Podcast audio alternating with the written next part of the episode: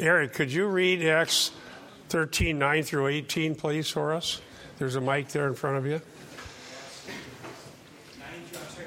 9 through 18. Acts 13. It says, But Saul, who was also called Paul, filled with the Holy Spirit, looked intently at him and said, You son of the devil, you enemy of all righteousness, full of all deceit and villainy, will you not stop making crooked the straight paths of the Lord? And now behold, the hand of the Lord is upon you, and you will be blind and unable to see the sun for a time. Immediately, mist and darkness fell upon him, and he went about seeking people to lead them lead him by the hand. Then the proconsul believed when he saw what had occurred, for he was astonished at the teaching of the Lord. Okay. Go ahead. Oh, I'm sorry. One more verse, verse 13. It says, Now Paul and his companions set sail from Paphos and came to Perga and Pamphylia, and John left them and returned to Jerusalem. Okay, we'll, uh, we'll see if we get any further than that. Let's start with prayer. Thank you, Lord, for your word and that we can know the truth and know the gospel. Help us understand what you have said once for all to us in your word and apply it and obey it by your grace. In Jesus' name we ask. Amen. Okay, let's go to verse 9 and 10 of Acts 13. Saul, was, who was also known as Paul, filled with the Holy Spirit, fixed his gaze on him and said, Who are you who are full of all deceit and fraud, you son of the devil, you enemy of all righteousness, will you not cease to make crooked the straight ways of the Lord? Now, this was spoken to this Bar Jesus that we talked about the last time that I taught Sunday school. And there was a play on words going on there. Bar Jesus, which would mean son of Yeshua, was actually son of the devil. Okay, he was uh, op- he was opposed to the gospel. It was uh, thwarting the ways of the Lord. So we had here an evil prophet who was false, who had opposed the word of God, and he was trying to turn uh, those who heard the gospel away from the gospel. And I, I talked about that last time. Diastrepho, to turn, is also used in the Bible for to be converted. So the gospel will turn people from darkness to light, but false teachers will turn them from the gospel to the devil. Okay, so that was a, a play on words. And so this guy may have been a court astrologer. We'll see as we go along here. Uh, that's not necessarily true, but he was an occultist. And we'll see as we go through Acts, we've already seen it with Simon the sorcerer, that there are conflicts between the true gospel of Jesus Christ and occultism and magic and evil supernatural things that were going on in that part of the world. And interestingly, that's exactly the way it is today. There's an uptick on occultism. Uh, I saw a thing on one of the news channels saying that a while back that the Vatican is going to be training people in the Roman Church to do exorcism.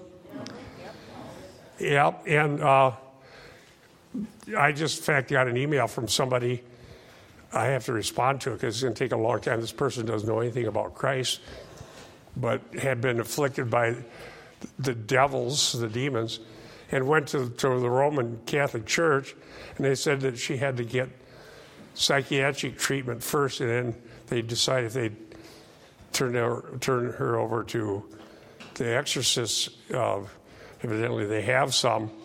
So, what I do, by the way, when I receive these emails, is that's my way of preaching the gospel.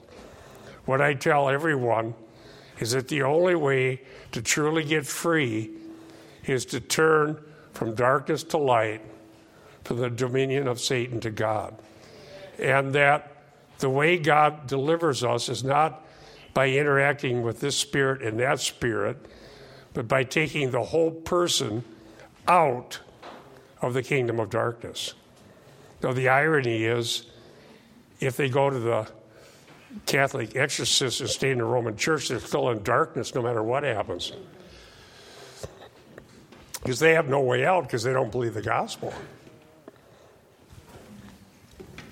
So, it says Saul, who was also known as Paul, filled with the Holy Spirit. Now, I, excuse me, I highlighted that because one of the things I'm wanting to do, besides teach you what these passages mean, which is certainly my primary job, but I'm also wanting to teach the whole church how to read and to understand how biblical authors tell us what's going on.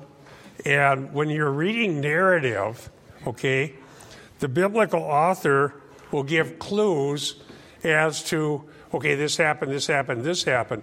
But how, do we, how are we supposed to know what's good and what's bad? Now, this is a pretty simple one, but sometimes when you're reading, especially like Samuel in the Old Testament, it's not always easy to know what's good and what's bad. So, Luke, one of the themes in Luke Acts is that when the Holy Spirit comes upon somebody, they speak the mighty words of God. And that's all the way through.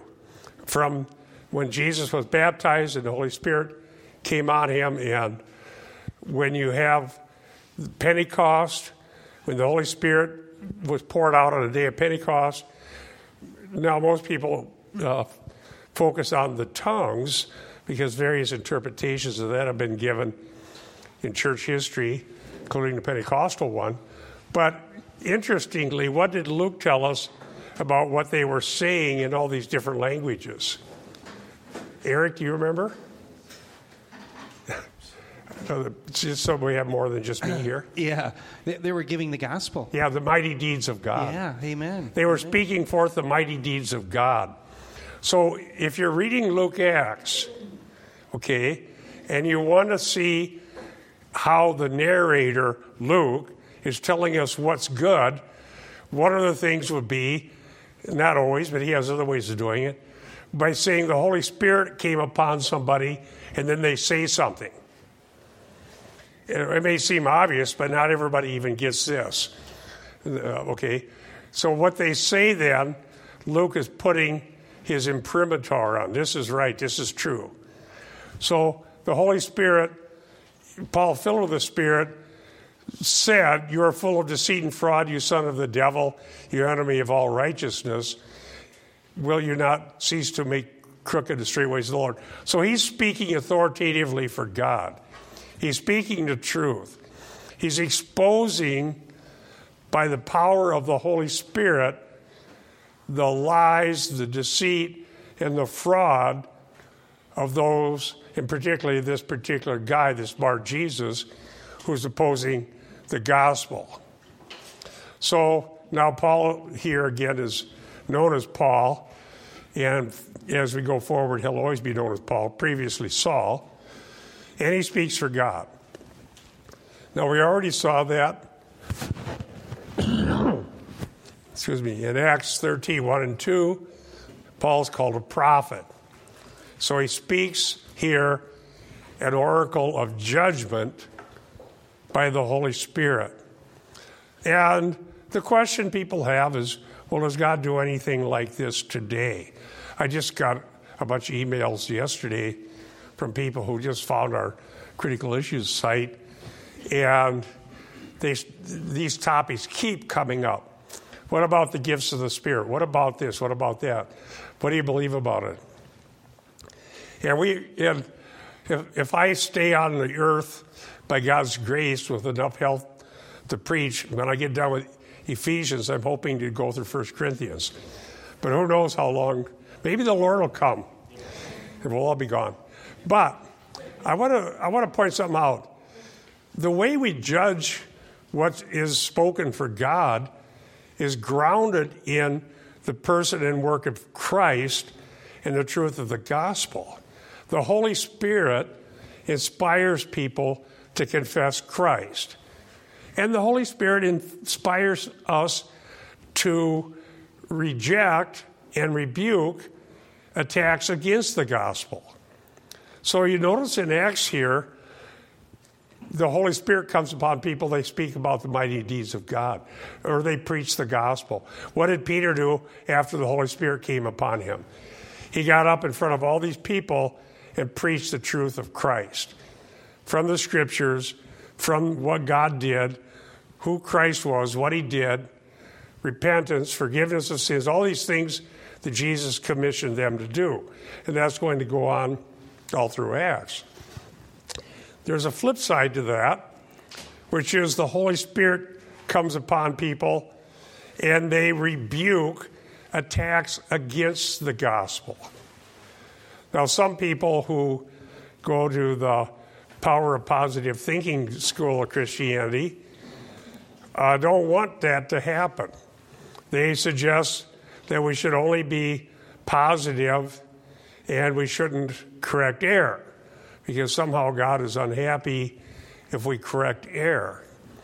And I've been accused of uh, grieving the Holy Spirit or quenching the Holy Spirit through correcting error. Now, somehow they don't get the idea that the Holy Spirit is God, the third person of the Trinity. God cannot lie. The Holy Spirit inspires the truth. The Holy Spirit inspires the Bible. And therefore, whatever is from the Spirit will be true. Okay? And if something is claimed to be from God that is in fact error, then we can rightly say, no, that's wrong. You are opposed to God, and say so. The conventions of pagan society can't keep us from doing what Paul just did here. Do you see what I'm talking about? So, Paul is speaking by the Spirit and calling this for what it is.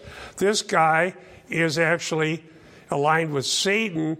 Why? How do you know that? Well, Paul was a prophet, according to Acts 13 1 and 2, as well as an apostle, but he was speaking by the Spirit. So you're opposing the gospel. Okay? And whatever is opposed to the gospel, whether actively or passively, is opposed to God.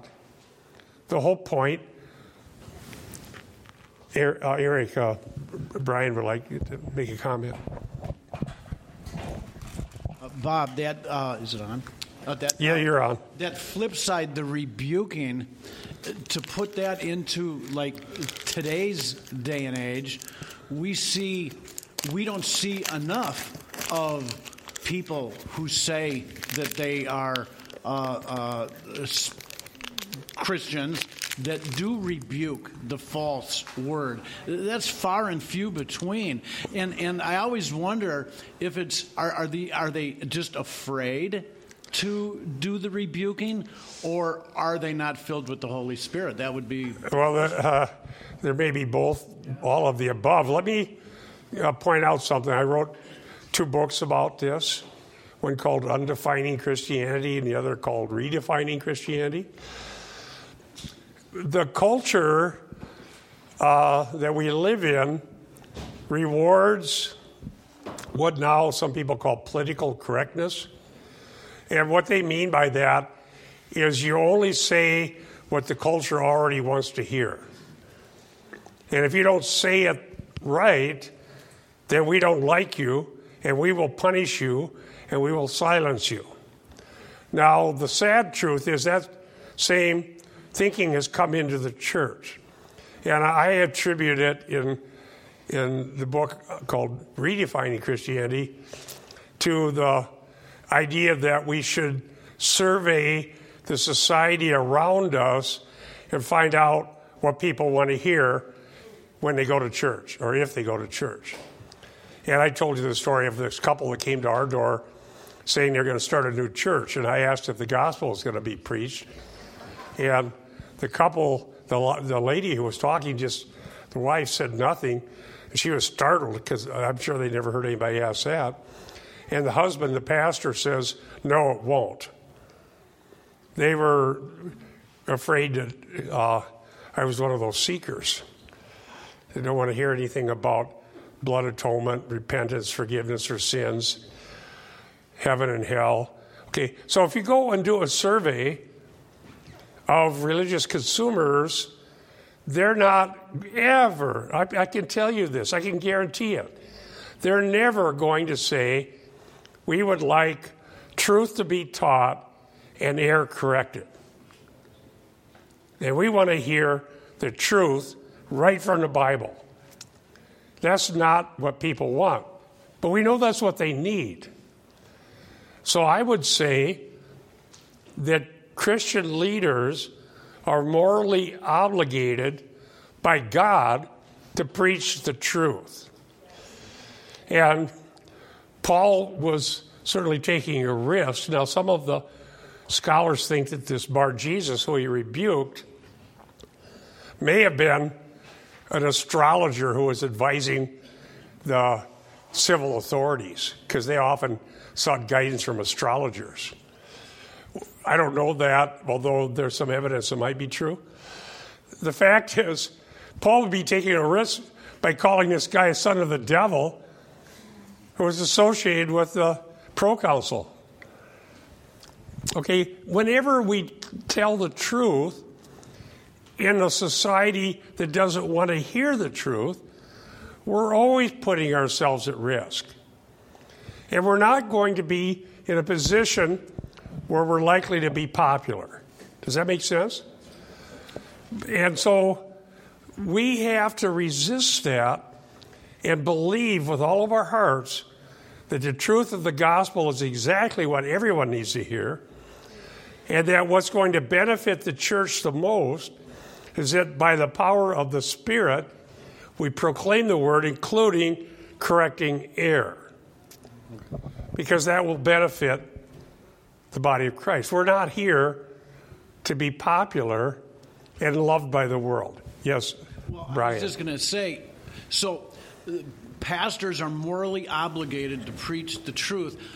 Therefore, are they also morally obligated to rebuke the false? Can do those go hand in hand, or because uh, we see pastors, they'll preach the truth, but they won't rebuke the false? Well, the only way they can do that is by um, topical preaching.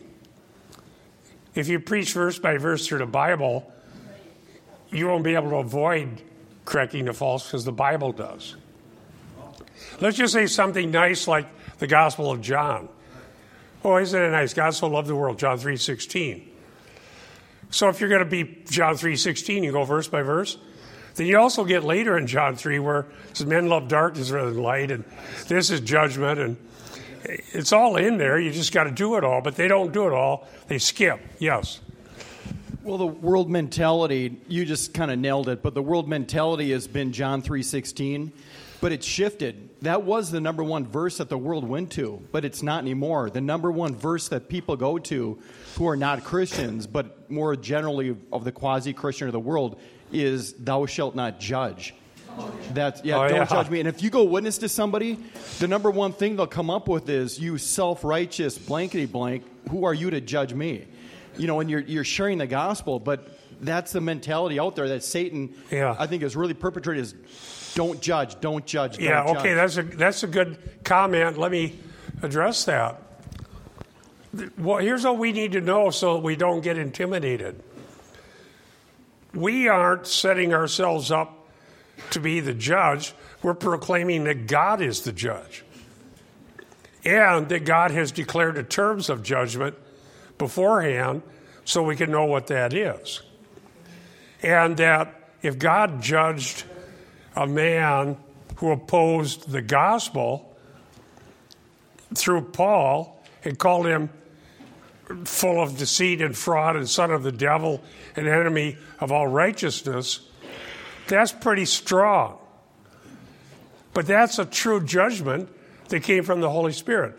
I'm not saying we need to be rude, I'm saying we need to be truthful and say, this just isn't the way it is.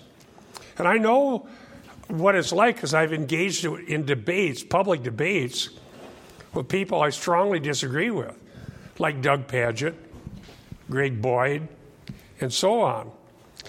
I can't do that without telling them what I believe. And knowing that uh, uh, more than, probably more than half the people there are going to disagree with me. But I'm morally obligated to tell them you can know the truth. God has spoken. We can understand who Christ is. We can have valid categories.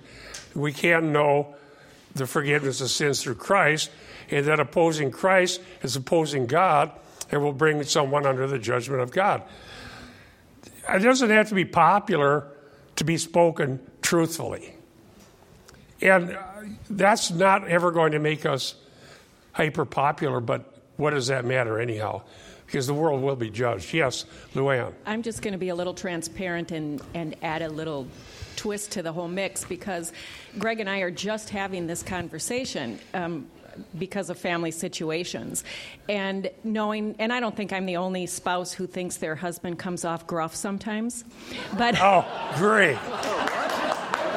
I thought it was just, I thought it was just you know, when you're talking about the political correctness, you know, and women are so much about relationships and trying to keep things smooth, I always, you know, he'll be like just all worked up about how he wants to say this, and then I'm like, well, you know, maybe it shouldn't come off quite like that. So, I mean, so guys have this double whammy of not only the culture telling them, you know, you have to be politically correct, but sometimes we've got this, you know, spouse whispering in their ear, remember to sugarcoat it with these words, you know, and it's, well, so it kind of becomes a, you know, a double edged sword for, for them, especially well, if you're like me. Well, Luann, you love the gospel, so I'm pretty sure it's not too bad. You know, it's true that uh, wives do mitigate a little of the rough edges. In my case, what my wife does is make sure I'm dressed properly. so, uh, but yeah, how you say it, but it's still the truth. And see, what we end up finding out is he, however you sugarcoat it, it's still the truth, and they still don't like it. And it's never going to change. Yes, Brian. Well, my wife is a little different. She eggs me on. okay, so most of you know that we're, we're in a group uh, that meets fair, fairly regularly. We've been in it for five years, and it's a mixed group Pentecostals, Charismatics, Roman Catholics an emergent, uh, me, and a Zoroastrian, and when her mom comes, a Buddhist. Okay, so that group is quite quite quite the deal. And and one thing, okay, five years.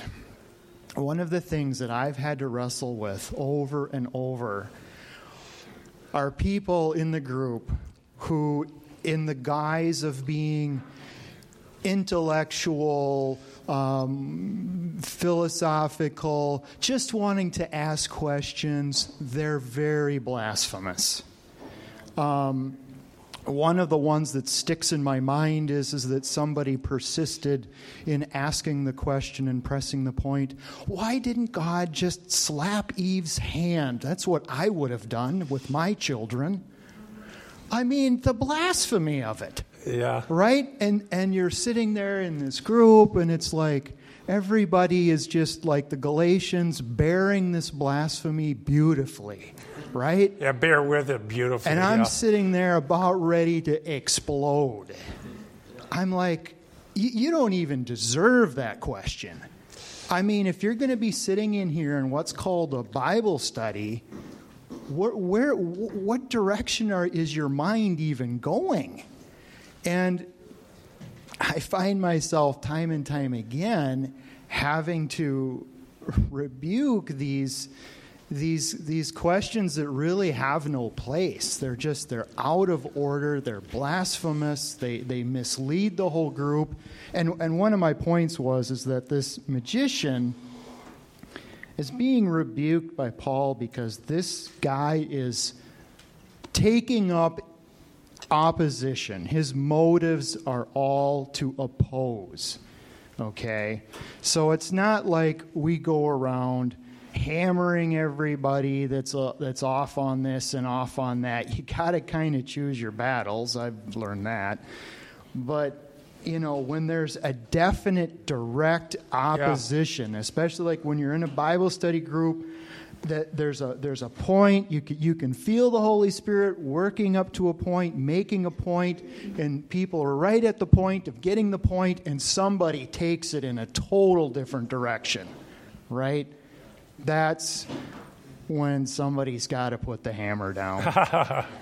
Well, thank you. You know what's really important is to confess Christ. Uh, if you want to be sure that you're speaking for the Holy Spirit, confess Christ very, very clearly. Who He is, the uniqueness of Christ, uh, the sinless life, the virgin birth, the pre existence, the creator of the universe who came into our world. He died for sins, He shed His blood, He was raised on the third day, He's coming again to bring judgment.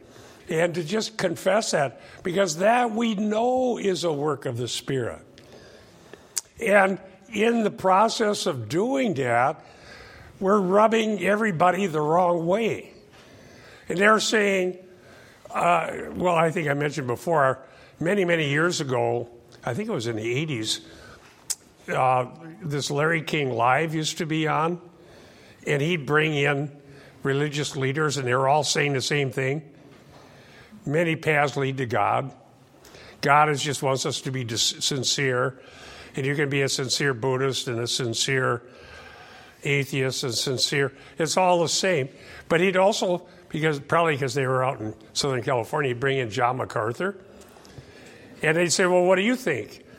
Are you saying that everybody, besides the type of Christian you're talking about, is going to hell?" And John MacArthur would say, "Yes." ah! No, they just, just, they'd all go right through the roof. And the reason he had him on is because he could count on him to tell him the truth of what Christ said. But see, if we don't have a distinct message, are we doing anybody any good? And we, there's nothing wrong with being kind and tactful, but the truth is what causes the reaction. Yes, uh, Peter. Um, just a comment. Pastor Eric had given us uh, an appropriate verse that kind of deals with this issue several weeks ago, and it's uh, 2 Timothy 2.24. May I quick read it? Please do. It says, And a servant of the Lord must not quarrel, but be gentle to all, able to teach, patient in humility, correcting those who are in opposition. If, if, if God perhaps will grant them repentance Yeah. so that they may know the truth and that they may come Yeah. to the senses and escape the snare of the devil, having been taken Yeah, captive by him patiently to do teach his the truth. Well, let's see what happened here. Let's get back here. So he, there's a play on words. I want to point this out. That's in the Greek. There's there's a lot of cool irony. Luke is an amazing writer. Honestly, I love reading Luke Acts. And so there's this word full here. See, um, full of all deceit and fraud. In the Greek, the word full is place theos, plestheis, having been filled. No, excuse me. Fraud is uh, pleres. Paul is full. Let me start this over. Paul filled with the Spirit. That word full, plestheis. Uh, then he rebukes the false teacher full of deceit, uh, play pleres. So play theos, pleres. So there's two times the word for full is used. One is full of the spirit, the other is full of deceit. So there's a very strong contrast going on here that Luke wants us to see. The word fraud here could be translated unscrupulousness, and it has to do with wicked schemes and plots. Crooked and straight are making an echo. Remember Luke Acts, two volume work? Uh, when John the Baptist came on the scene, crooked and straight came up in the context of John the Baptist, and citing Isaiah in Luke 3, starting with verse 4, as it is written in the book of the words of Isaiah the prophet, the voice of one crying in the wilderness, make ready the way of the Lord, make his paths straight. Every ravine will be filled, and every mountain and hill brought low. The crooked will become straight, and the rough road smooth, and all flesh will see the salvation of God. John the Baptist applies this prophecy from Isaiah to Jesus the Christ. So the same idea comes up later in this two volume work. So here's somebody who prefers the crooked and the rough to the straight. The straight paths of the Lord are found in Jesus Christ. The crooked and the rough are found in fraud, deceit, and sin. So there's irony here. There's even further irony. Paul discloses the real identity of this Bar Jesus, son of Jesus, to be in truth the son of the devil. Many, what did Jesus say? Many will come in my name. Many will come in my name, but they're false. Not everything that purports to be Christian is. Not everybody who claims to speak for God does. And being discerning is not quenching the spirit. Don't buy that. I've been accused of that for a long, long time. You're quenching the spirit. As if the spirit wanted people speaking air. The spirit's unhappy because somebody corrected error. Why would the spirit of truth not want error to be corrected? It doesn't make any sense, does it? So, this is what we're learning now. Let's look at why, uh, what happened here, and why this was important in the context of what God was doing here in this situation. Acts 13, 11, and 12. Now, behold, the hand of the Lord is upon you. This is Paul speaking as a prophet. And you will be blind and not see the sun for a time. Now, it turns out this is a sign that God was going to use to witness to this proconsul. Okay? And immediately a mist and a darkness fell upon him, and he went about seeking those who would lead him by the hand. So he was groping around, blinded, as a judgment of God. Now, it said for a time. But the consequence, I think, that Luke wants to emphasize is what happens. Then the proconsul believed when he saw what had happened, being amazed at the teaching of the Lord. God used Paul's word of rebuke, bringing judgment visibly and immediately upon this Bar Jesus in order to convert the proconsul in Luke Acts, there are times when there are people, in in fact, a lot of times, people of authority and power are confronted, some of whom do not respond, others who do. It's God's business who's converted. Did you know that? It's our business to preach the gospel. It's God's business who believes it. And God's business is also, He still does signs we're not claiming to be a prophet saying, now this is going to happen to you. But God heals people. God works mighty in mighty ways still. God hasn't changed. And there are people that see something God does that prompts them to believe the message of the gospel. It still happens. And I know that. And the Holy Spirit doesn't need us to make grand pronouncements of things that never happen to help Him.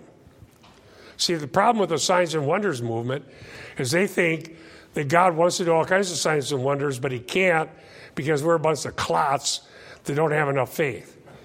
So God's handicapping. He's just trying to do signs and wonders, but He can't, He can't, He can't.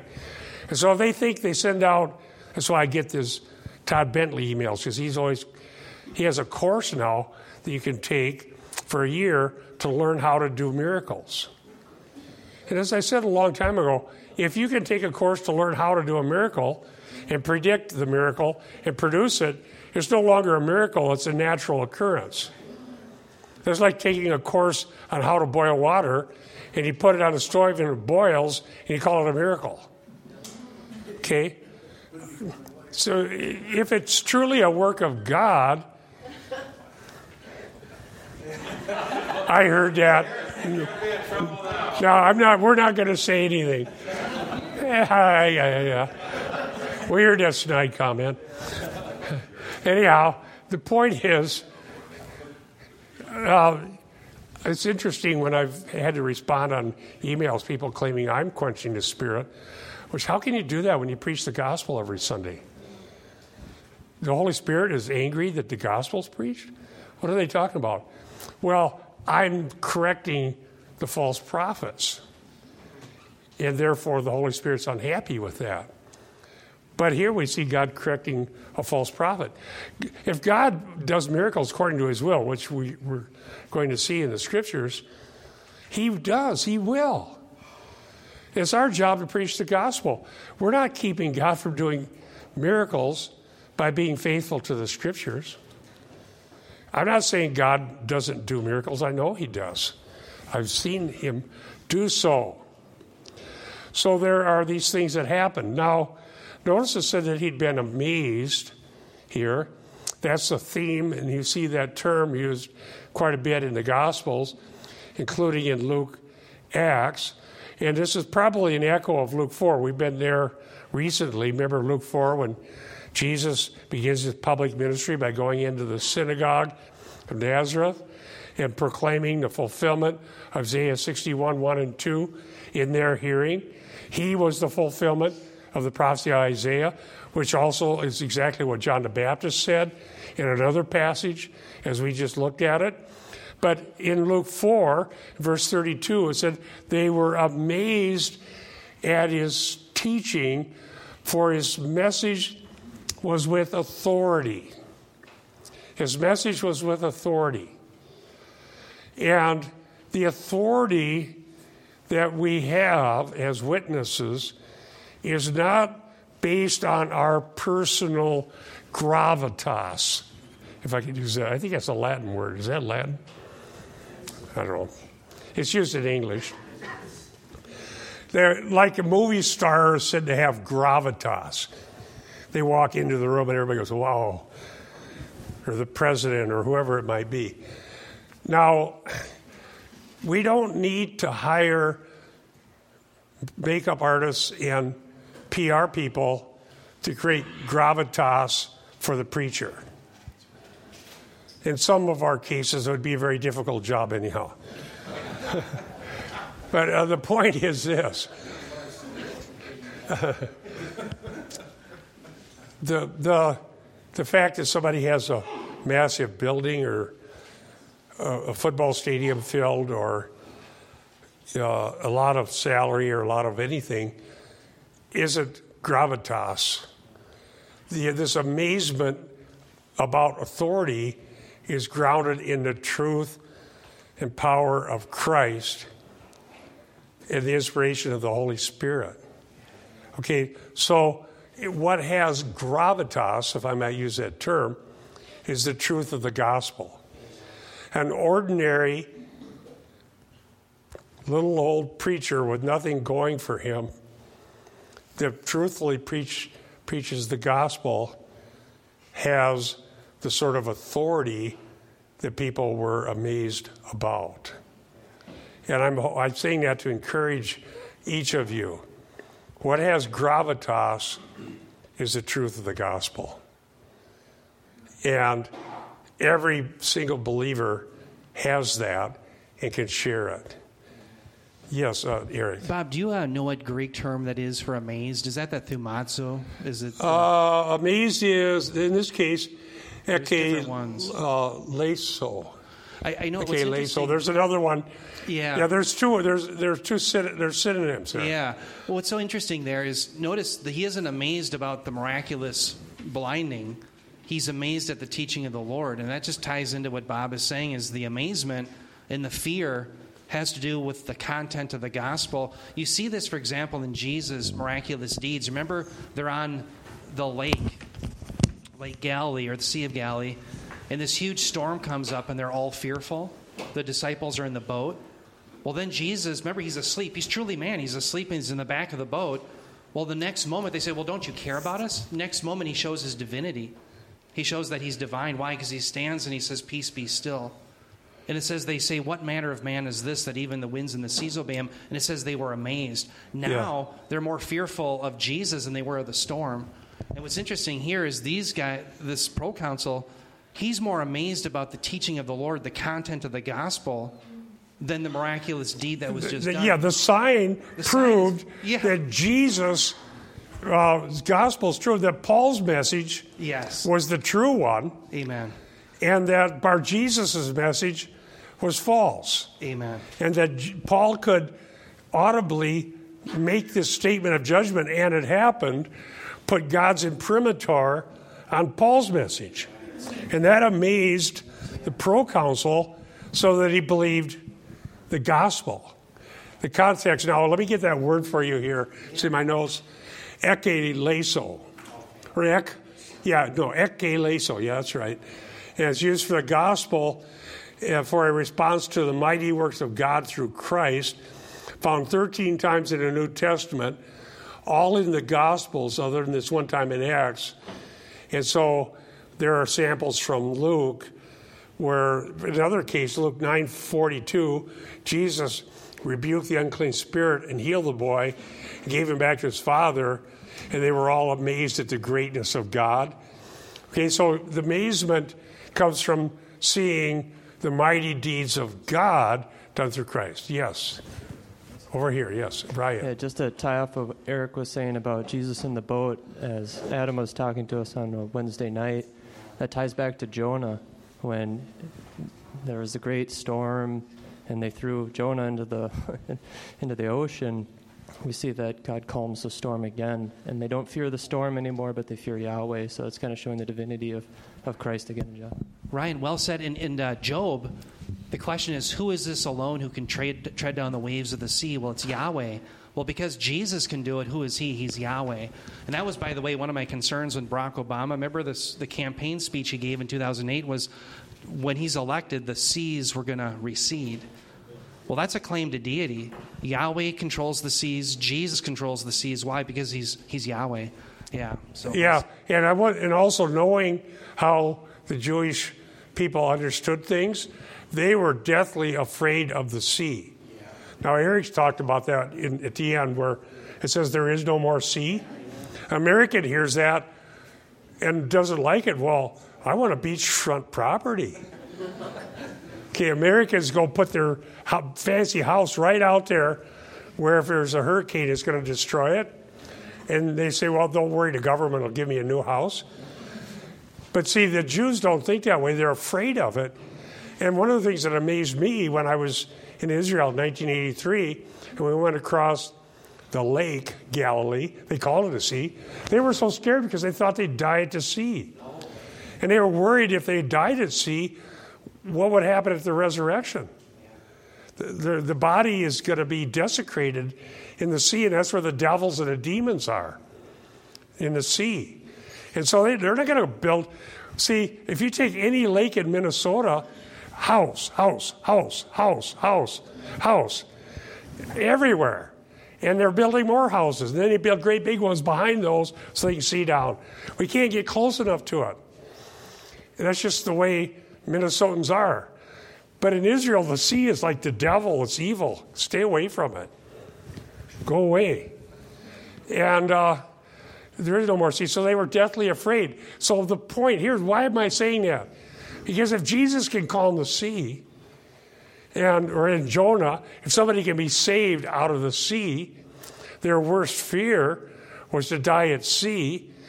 Later in Acts, remember the story of the shipwreck where Paul is speaking for God and they're saved? Okay, and he, he they were rescued at sea. That was the greatest. If God can save you from the sea, he can save you from anything.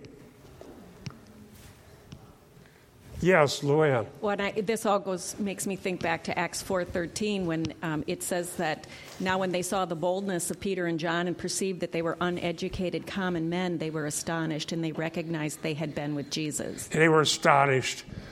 God can use an ordinary person who speaks the words of God truthfully. And so there were punishments, there were signs, and there's a conversion. Yes, Jessica. I just wanted to bring out too, you know, original audience for the book of Acts would have had a lot of Greek people in it.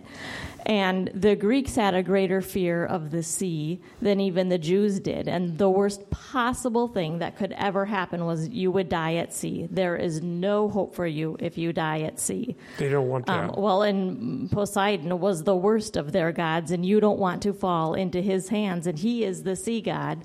And they had such strict um, burial requirements. If your body wasn't handled perfectly, you had no hope for the afterlife. And so, for them, for this original audience receiving um, the words of Luke, this would have been just astounding. It, it, we, we don't see how powerful this would be. And then as I was listening to this, I was thinking back to Moses and the parting of the Red Sea. When we see it as a miracle, but when you consider their great fear of the sea, it took a lot of faith to walk through that part. You don't get in that situation. So it, it just once we understand the mindset of the ancient world, it really helps kind of bring out some of these things. Thank you, thank you, Jessica. That's a, a very good point, and that helps explain later in Acts in a different context where they were on a ship, and there's a shipwreck, and so if God can save you from that, He can save you from anything. Like I said, we've got to know this from the Bible. Minnesotans don't think that way. We may be almost too dumb. Remember back when, uh, now we're giving away Minnesota here, but back when smelt was a big deal up in Duluth in the spring, every single year, the smelt run, guys that go down there probably and drink too much beer and get in some chest high waders and go out into the raging river off of Lake Superior and get swept out to sea and die. It happened every year. If any of you old enough remember when that used to happen? So they could get a bucket of smelt. And then they'd run ahead in the paper, well, this guy fell in and he went out there and then they got to try to find his body. Chest high waders in a current is not a good thing. Out there you go. But they do it every year because it was worth it to get the little fishies. That's, that's so we need to understand the Bible in its own right. Okay? That God is showing that there's nothing so bad, so desperate, so horrifying that He doesn't have power over it. And that the safest place we can be is in the hands of God, even if we're in a boat that's threatening to go down. I hope, I hope we get that. That's very important. The proconsul believed when he saw what had happened, being amazed at the teaching of God, of the Lord. That was thematic. Um,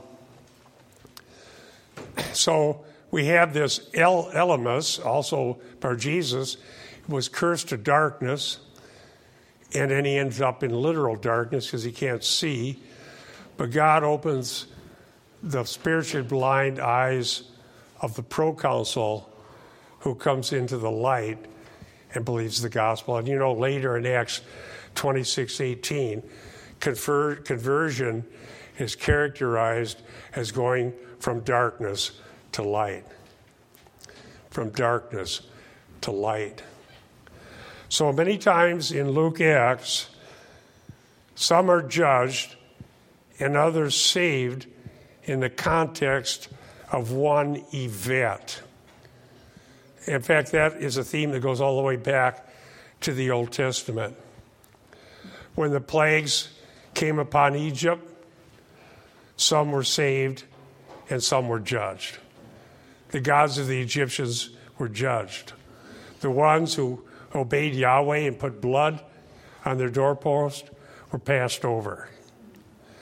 And so, anytime there's a cataclysmic event, there will be some saved and some ju- judged. Yes, Brian.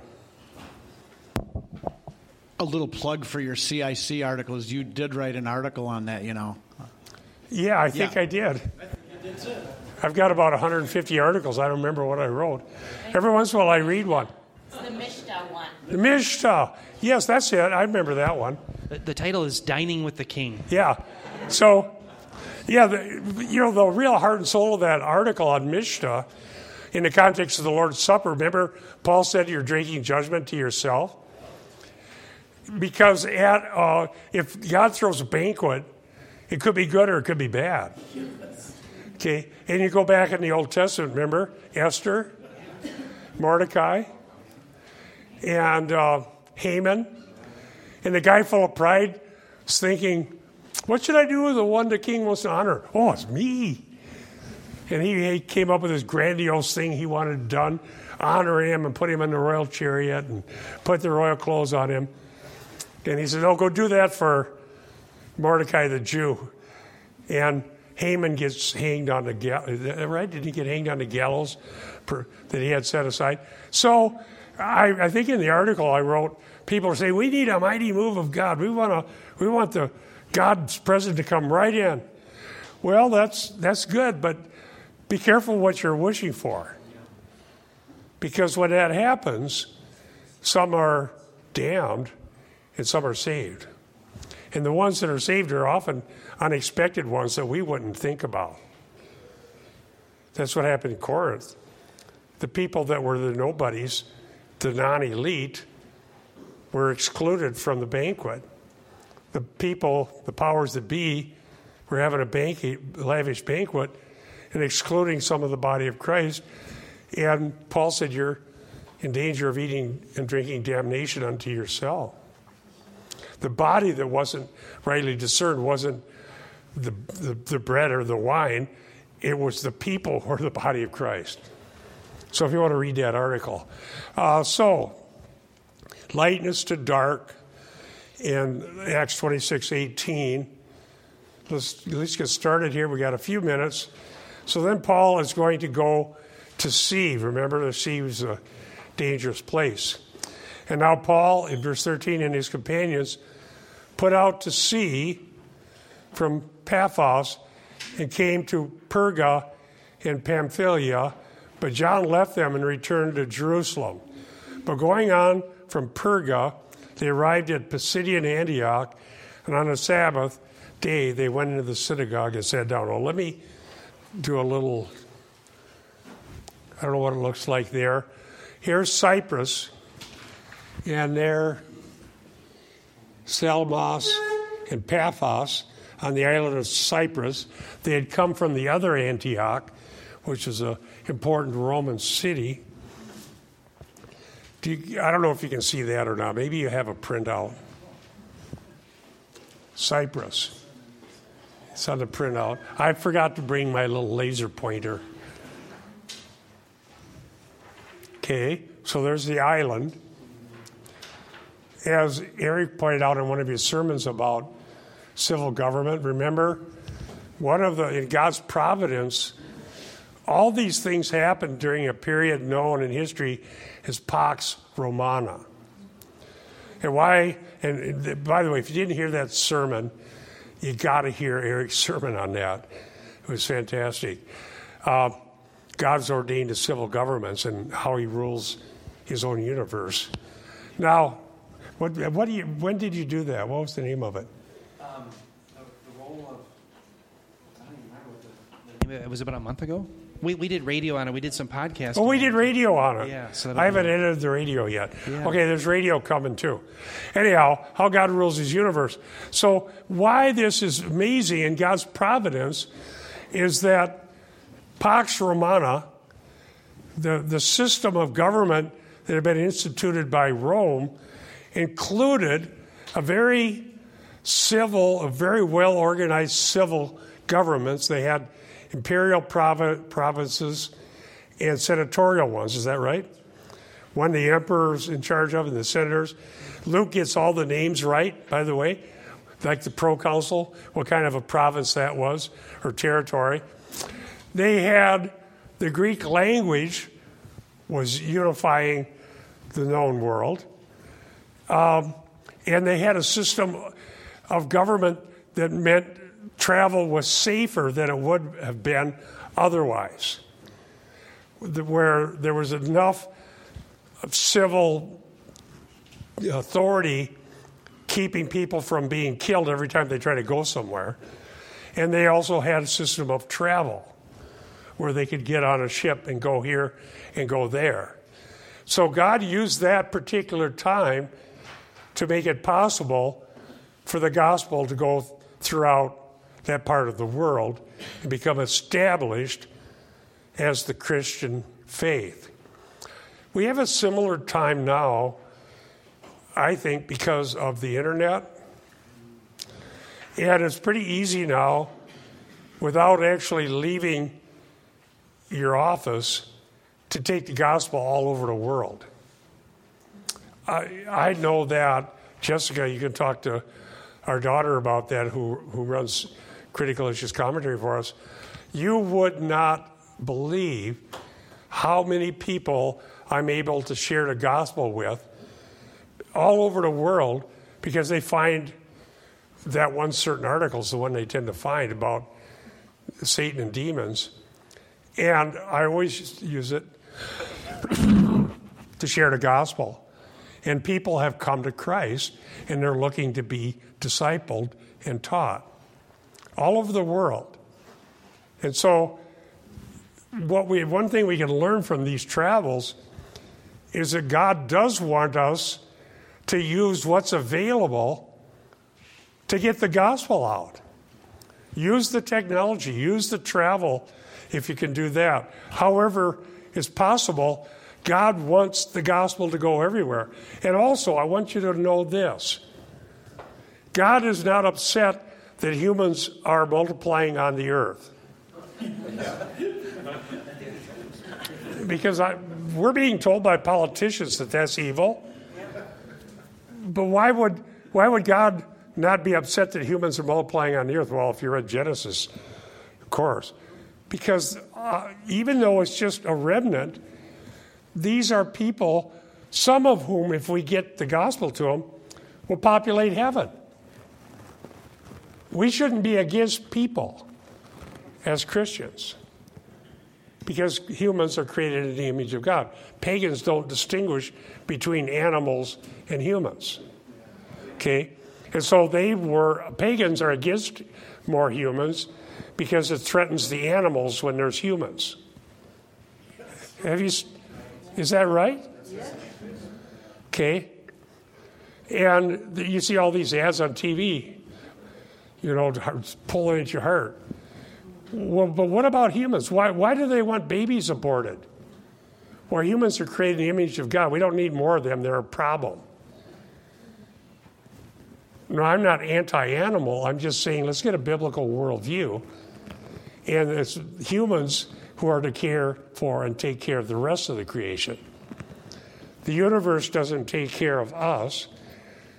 We are here to care for our part of terra firma. So the travel is good, the ability to communicate is good, and it can be used for evil, good, either good or evil. The Bar Jesus can get his message all over the world, or Paul can get his. We've got to decide which one's important to us. And this is where we're going to be going. I, I'm sorry I didn't bring my laser pointer, but from the island, they're going to land here and end up at the top there. You have a little map in your printout, which is Pisidian Antioch, which is near Galatia. There's a letter to the Galatians, and that is a different Antioch than the one Paul left for. So that's where they're going to be going. So if I can, I got to remember where I was supposed to be here. Verse 13. Somebody, maybe I'll better make a notation.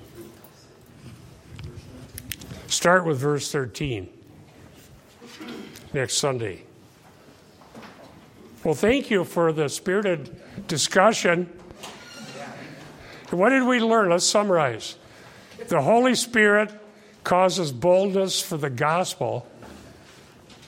The devil brings darkness and opposes the, the gospel. It's really quite simple when you get down to it. Okay, let's pray. Thank you, Lord, for your kindness and mercy that you've shown us. And we pray for Eric as he's going to preach your word to us. Pray for all the people, the families, that the gospel would be on our lips as we go forth in your name. In Jesus' holy name, amen. God bless you. Thank you, dear ones.